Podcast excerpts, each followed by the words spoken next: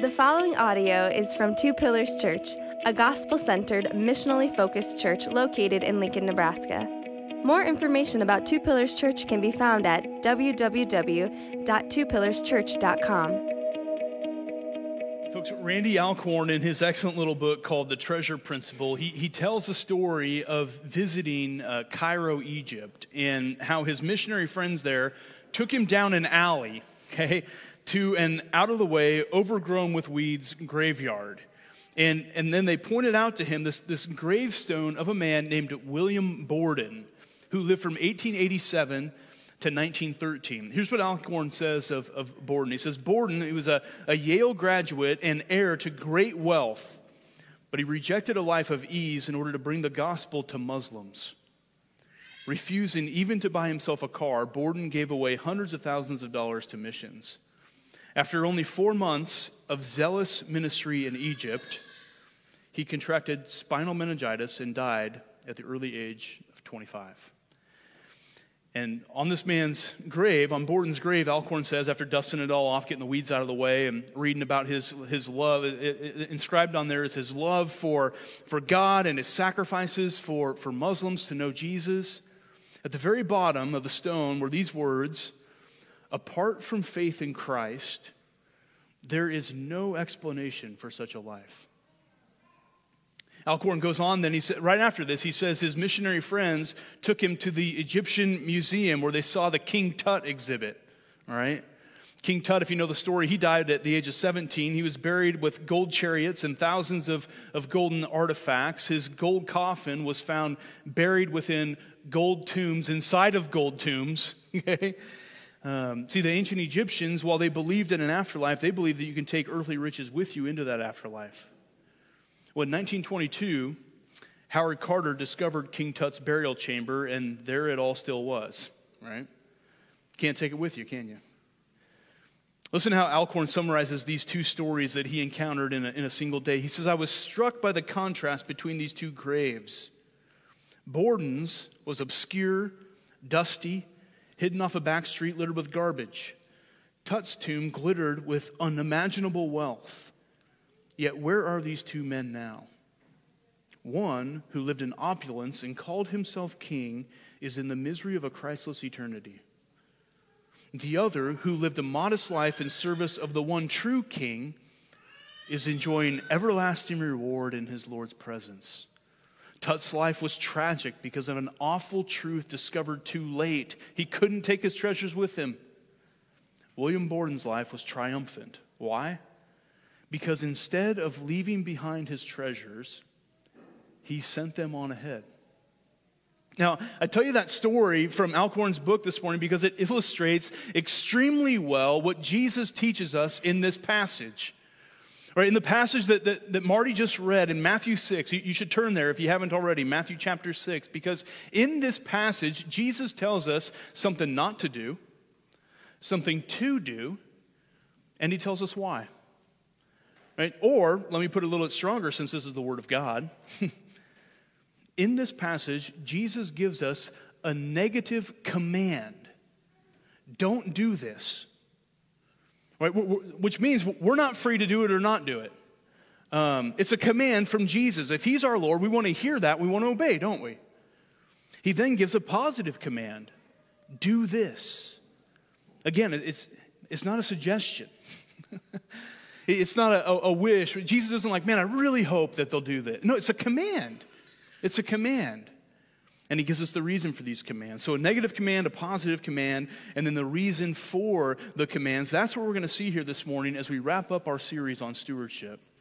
We're going to see what Jesus has to say about your money and the kingdom. Look at Matthew 6, verse 19. Let's look at the, the negative command first. What's Jesus say? He says, Do not lay up for yourselves treasures on earth where moth and rust destroy where thieves break in and steal. Don't do that, Jesus says. Don't. It's, it's a command. But this is exactly what King Tut did, wasn't it? He, he stored up everything he had and he was buried with it. He, he thought he could take it with him. In a way, it all illustrates the passage that we looked at last week in, in Luke chapter 12 with the rich fool. Fool, God said last week. Remember this? Fool, your, your life does not consist in the abundance of your possessions. It doesn't. Don't lay up treasures for yourself on earth. It's a command. And the rich fool in Luke 12, as well as King Tut from our story, they demonstrate the consequences of disobeying this command a Christless eternity. This night your soul is required of you, and the things you've prepared, whose will they be? Jesus asked in Luke 12 last week. The moths, that's whose. The rust, the thieves. This is why the writer of the Old Testament book of Ecclesiastes pictures the, the pursuit of a life based on wealth and finding joy in wealth. He, he pictures it as meaningless, a chasing after the wind, vanity. It's a vapor. Naked you came from your mother's womb, naked you will return, right? Now, what exactly does it mean to lay up treasures on earth. I mean, none of us are probably in danger, right? None, of us are probably in danger of being buried in a golden tomb or a golden coffin inside of a golden tomb, inside of another golden tomb. So, what does it mean to us? Here's what it means storing up for treasures, storing up treasures for yourself on earth. It means amassing and holding on to money and possessions for yourself rather than generously sharing them with others. Right? It's, it's the materialism, the greed, the covetousness that we talked about last week. And you don't have to be a, a rich fool in the eyes of America to do it. Jesus is saying here again, commanding you here again, don't do it. Don't lay up treasures for yourself on earth. Take care, remember, be on guard against all covetousness. Don't do it. Well, the very first, the very next verse here, then he gives us the equal but opposite alternative. Instead, he says, do this. So don't do this, but do this, Jesus says, verse 20. Lay up for yourself treasures in heaven, where neither moth nor rust destroys, where thieves do not break in and steal, because they can't. Look what Jesus is saying here. He, he's saying that the treasures that you lay up here on earth, they're not secure. Sooner or later, they get eaten up, they decay, they are destroyed or stolen. Not so, though, when you store up treasures in heaven. Those treasures are not susceptible, are they? The, the moths can't eat them, the, the rust cannot destroy them, no thief can, can steal them, they're secure. This is what William Borden understood, and it's what led him to live a life that had no explanation apart from faith in Christ. Sacrificing so much, eventually, even his life, right? Giving hundreds of thousands of dollars of his wealth away in order to share and see spread the gospel of Jesus amongst Muslims in Egypt. Jim Elliot, maybe some of you have read his, his wife's books, Elisabeth Elliot.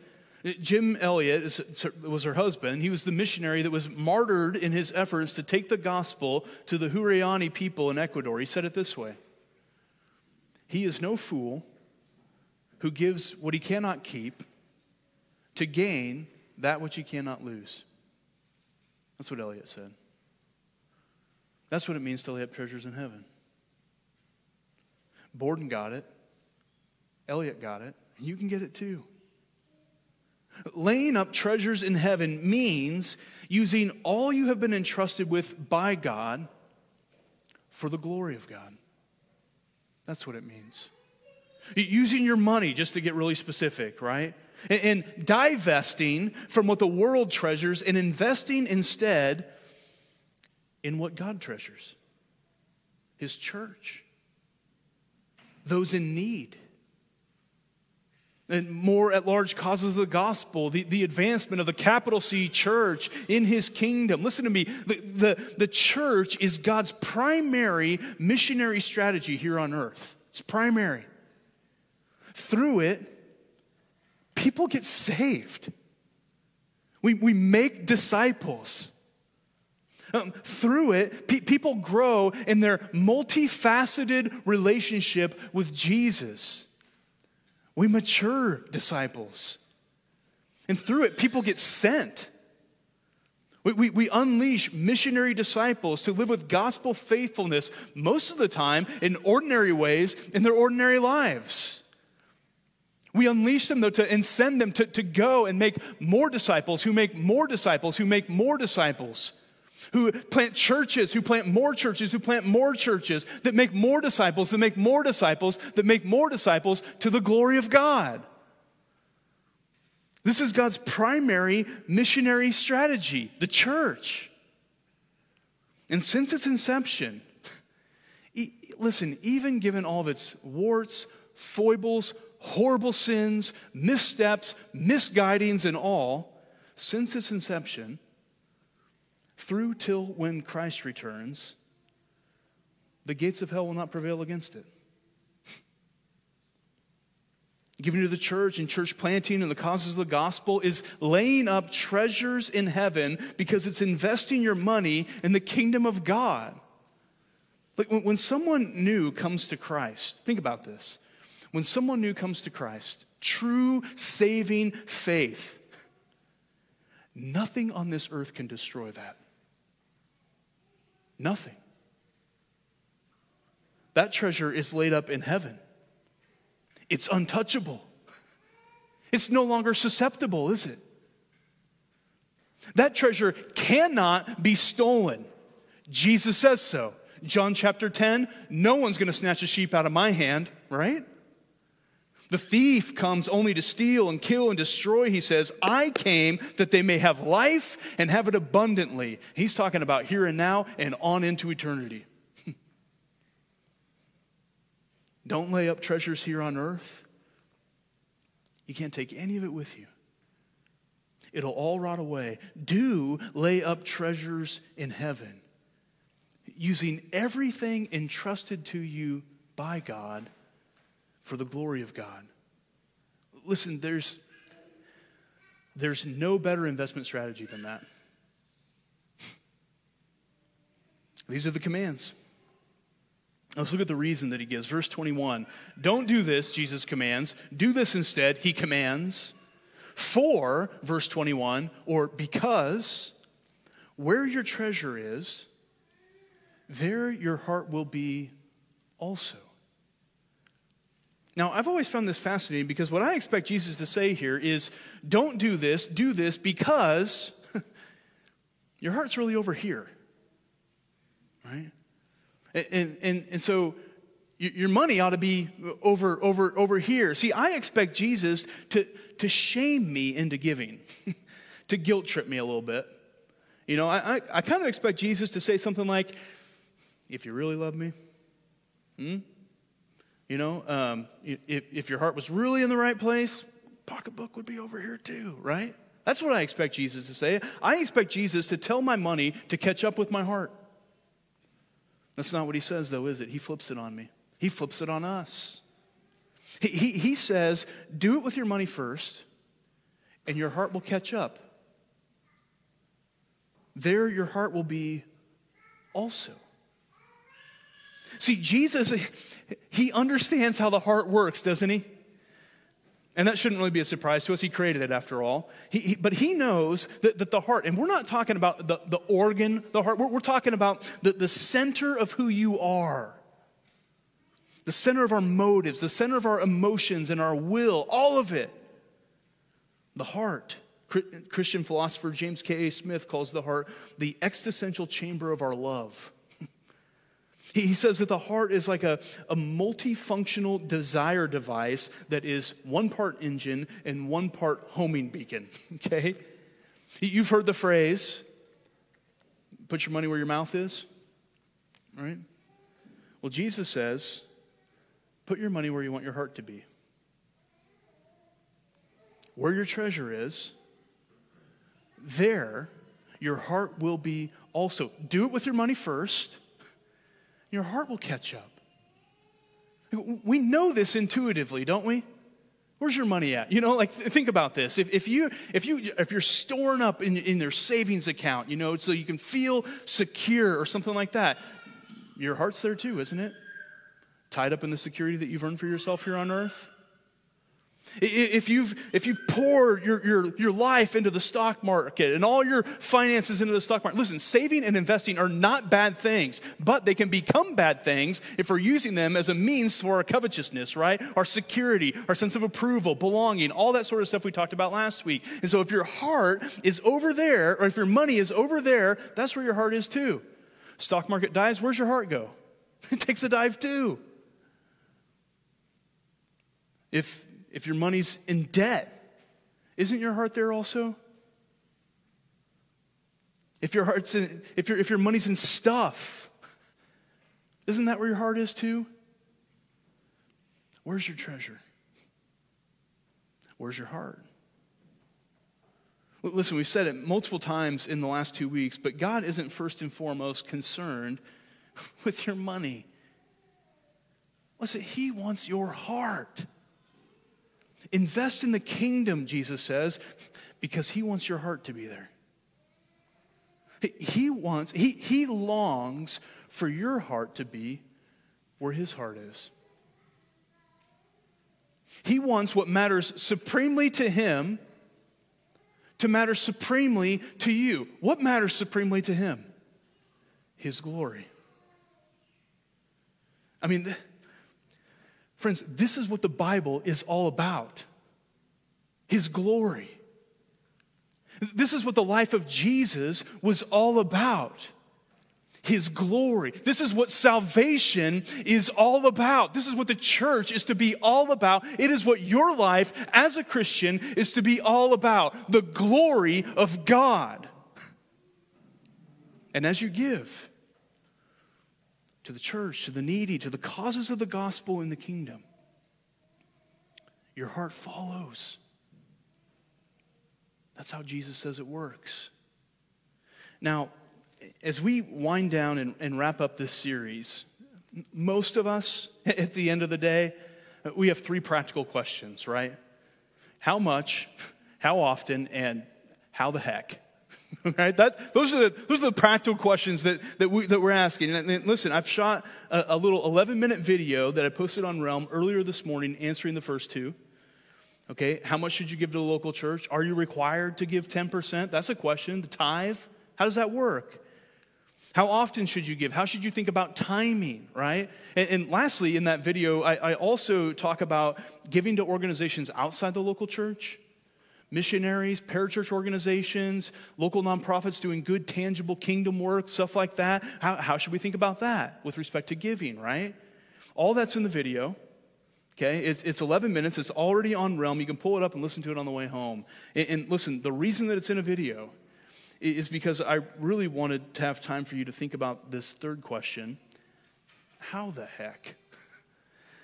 How am I going to do this? How, how am I going to start doing it? How am I going to keep doing it? How, what would it look like? And through multiple conversations with one of our members, David Frederick, um, who's gearing up to lead our Financial Peace University offering here June 6th, um, but through multiple conversations with David, it, it became really clear that, that God has done some great work in him in this area and that it'd be really good for our body to hear David talk about that work. Not, listen, not as a challenge um, but as an encouragement.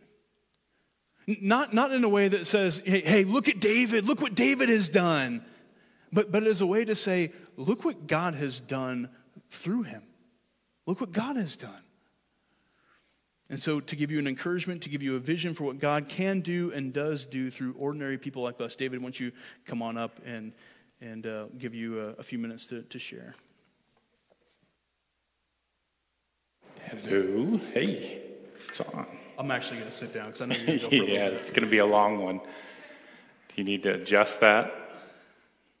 Good morning. As Todd said, I'm David Frederick, uh, along with my much younger wife, Sarah, and I. We have been members of uh, Two Pillars since the fall of 2012. Uh, and as Todd has mentioned, um, I will be leading the financial peace class uh, starting June 6th. Uh, but today I wanted to share with you a little bit of our story. Um, it'll span a number of years, hitting highlights or lowlights, if you will, um, and focus on um, a lot of our bad decisions with money. Um, hopefully, it's an encouragement. Uh, now, uh, have you ever taken a spiritual gift assessment? I did this a number of years ago, and funny enough, my number one was giving. The first thing I thought was, how am I to give or be generous with no money or living paycheck to paycheck? Uh, let me start at the beginning. Um, I grew up in a single income, lower middle class, blue collar family. Um, my father seemed to have two jobs, um, never really making ends meet. Um, Sarah's family, same. She grew up in a blue collar family. Her father was a union electrician, um, very frugal. Um, neither of our parents taught us about money. Uh, by looking at our peers, we, it, it became obvious that uh, uh, there was definitely a perception that, that we were lacking. Um, I lived next door to what some would call the Joneses. The dad worked with my father at McDonnell Douglas, um, both in the machine shop, uh, but they seemed to have it all. They, he had, uh, you know, they were the only family on the block with a pool. The kids had mini dirt bikes. They always took summer vacation in their Winnebago. Um, so the, the, glaring differences were obvious. Uh, later, my parents divorced when I was 10. Uh, my mother, mother remarried about a year later. Um, the fine family dynamic was less than perfect, and I eventually left home at just before I turned 17. No, I did not graduate, left school in the 10th grade. Um, early on, it was tough going. I did a lot of couch surfing, lived in various hovels. Um, throughout my 20s, uh, like most, I spent everything I made. Um, nothing was thought of the future saving. Um, 50 seemed so far off, and it's not. I started a, uh, the cycle of new car loans at 26, um, you know, thinking this was a way of life. You always, just always had a loan. And though I accepted Christ um, early at a young age, um, he continued to pursue me, and I spent a lot of time running from God. Um, met Sarah later on, and when her and I met, she was a single mother of a two year old uh, at the time, making $13 an hour. And I was playing in club bands three or four nights a week. Um, and though Sarah had grown up in a large Catholic family, um, she had not yet accepted Christ. Uh, soon after getting married, uh, my parents were gracious enough to sell us their home for what they owed so they could move into a um, retirement community. And we promptly took that equity and did a rental project. Uh, it was during this time uh, that I started returning to the violin world. If some of you don't know, I'm, I'm a violin maker. Uh, it came and went through my life since I was 17, shortly thereafter. Um, one, one of the shops that I did some work for um, had invited me to come in for a trial. I went down to Georgia for a trial run for a week. Um, it was during this time, I think the day after I arrived, that uh, Sarah's job had been downsized and she was let go. And it was uh, fortunate by the end of that week, um, I was offered a job that paid what we both made in St. Louis. So, Georgia, here we come. We had not yet realized that I, ideally you should make money on a home. It, uh, it cost us about $5,000 out of pocket to sell the house we had in St. Louis, and that money we had to borrow from Sarah's dad. This was about 2007. Shortly thereafter, getting settled, Sarah got a job as an executive assistant. Um, we were making decent money, but that didn't protect us from stupidity we, we, uh, we were becoming the Joneses. By the end of 2007, which was a great year to buy a house, we bought a house. Um, no money down. They even paid the penalty for us to break our current lease. um, and no closing costs. So nice guys, right? We were becoming the Joneses new house, two new cars, two motorcycles. And when, if, you, if you're asking, did Sarah ride a motorcycle? No, I had two motorcycles. I had a single seater for myself, and of course, I had to get a, a double seat so Sarah could ride with me. Um, we, this was all on payments that we could afford. Yet we were still living paycheck to paycheck and had n- no real interest in saving. Um, there were times when we, mostly Sarah, felt like we should be doing things differently and maybe have something to show for what we'd brought in or um, but i would reassure that it was okay um, shortly before moving sarah had accepted christ and when we moved to georgia we started attending a calvary chapel church. And um, as she grew in faith she would start asking about tithing. And, and I, I would be like there's no need to be too legalistic about it. We even had a near miss experience with Dave Ramsey. The church we were attending, Sarah had wanted to sign up, and of course, I told her, don't store up your treasures, as if that meant money and not stuff, you know. In one of many God moments later on, um, we had the opportunity to move here to Lincoln three years later. Um, now, I was never really attached to things. Um, I really enjoyed the motorcycles, uh, but something urged me to sell them. At the time, uh, I guess I thought, uh, when would I ever have time to ride in Nebraska? It's like winter all the time, right? Unknown to us at that time, this began our journey to financial freedom. I had moved to Lincoln in April of 2010, and Sarah and Isabel um, were to follow me when the school year was over that July. Uh, it was at some point during that transition that I uh, actually came across an audio book of the Total Money Makeover, which is uh, one of Dave Ramsey's books that outlines the um, baby steps from Financial Peace University. When I had finished that. I had asked Sarah to, to have a listen to it, and afterwards, I think she said something like, So you'll listen to him. but we were off. So we took FPU, started the debt snowball, had credit card debt, her student loans, paying off a car, and oh, yeah, making money on a house, um, strike two we had to short sell the house we had in Georgia. We lost 61,000 courtesy of the 2008 closing uh, housing crisis. Now Sarah will tell you with me it's either 0 or 110%. I don't have a middle ground. Dave Ramsey would say you would have to get gazelle intense to get out of debt, sell everything that isn't nailed down, so much stuff that the kids and the pets think they're next when I initially started budgeting, we, there were cuts that needed to be made. Um, I had mentioned something about the dogs, and Sarah said she'd rather give up the phones than the dogs.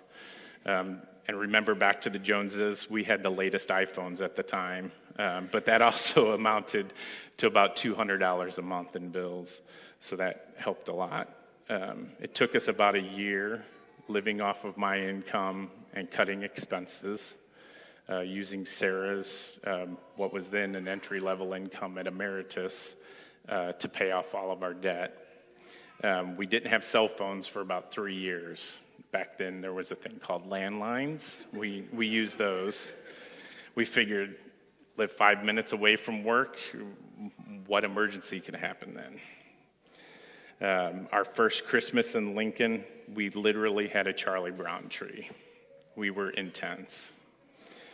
Now, uh, up until this time, we had bouts of sporadic giving. Uh, at the time that we decided to get a hold of our finances, we decided to make giving a priority. Um, we've seen God, God's faithfulness many times in our lives. Um, but during these first three years of our financial turnaround, uh, it brought a new level of peace. We were able to pay off our debts, save, save up an emergency fund, fund our HSA for our high deductible health plan, and all this was just in time for cancer. In September of 2013, Sarah was diagnosed with breast cancer. She endured a double mastectomy, six months of chemotherapy, and a year of other treatments. What could have been a major financial disaster was merely a minor speed bump in the road of life. We met our $5,000 deductible three years in a row. And because God had prepared us, we were not burdened by the financial aspect, but we rested in God's peace and focused on Sarah's health. Through all of this, we maintained a standard of living well below our means. By God's grace, to the point of paying off the house we purchased in May of 2011 by the end of July of 2017. All this is to say, if we can do it, anyone can do it. No matter where you are, it all starts with the first step. Um, financial peace teaches you how to tell your money where to go rather than wondering where it went. And even if you don't have debt but seem to be living paycheck to paycheck, um, FPU has many tools to help create a budget work on saving for the future. Proverbs says a wise man leaves an inheritance to his children's children and learn about the legacy journey and what you need to retire. The keys to success are find your why. Whether you want to be a giver, but you feel like you're unable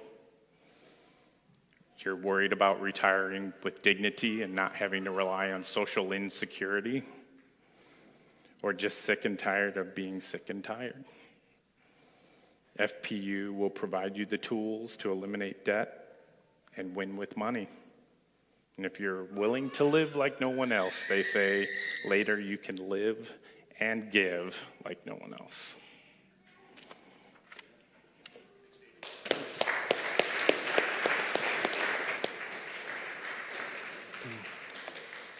so many things I love about David's story and him sharing about having the spiritual gift of giving and then just how God unfolded that for him, what it would look like uh, for them. It's, it's obvious that listening to David's story, it's, it's obvious that apart from faith in Christ, there's, there's no way to explain that, right? I mean, apart from faith in Christ, we, we get back to square one and, and, and we get the house paid off or something like that, and then we live the way that we want. We eat, drink, and be merry, and we relax, right? That's what we do. And instead, um, God has continued to work through David to exercise that spiritual gift and being a blessing to others. Financial Peace University, I'll just put this thing up on the screen here for you.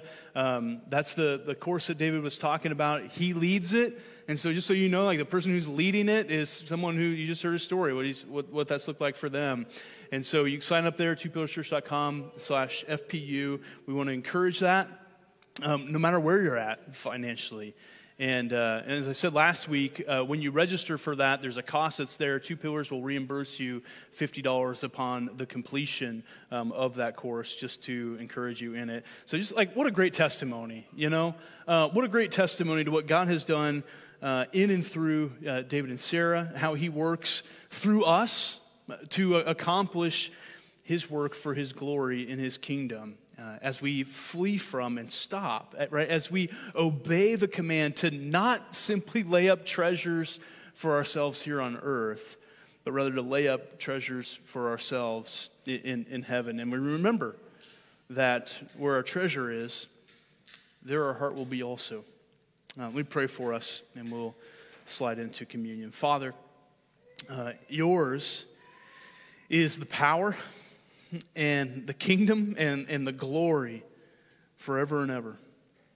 We pray that you would make us, by your Holy Spirit, to, to treasure supremely that which you treasure supremely, your glory. We pray it in Jesus' name today. Amen. Thank you for listening to this audio from Two Pillars Church. Feel free to share this audio with others, but please do not alter or edit the content in any way. For more information about Two Pillars Church, please visit www.twopillarschurch.com.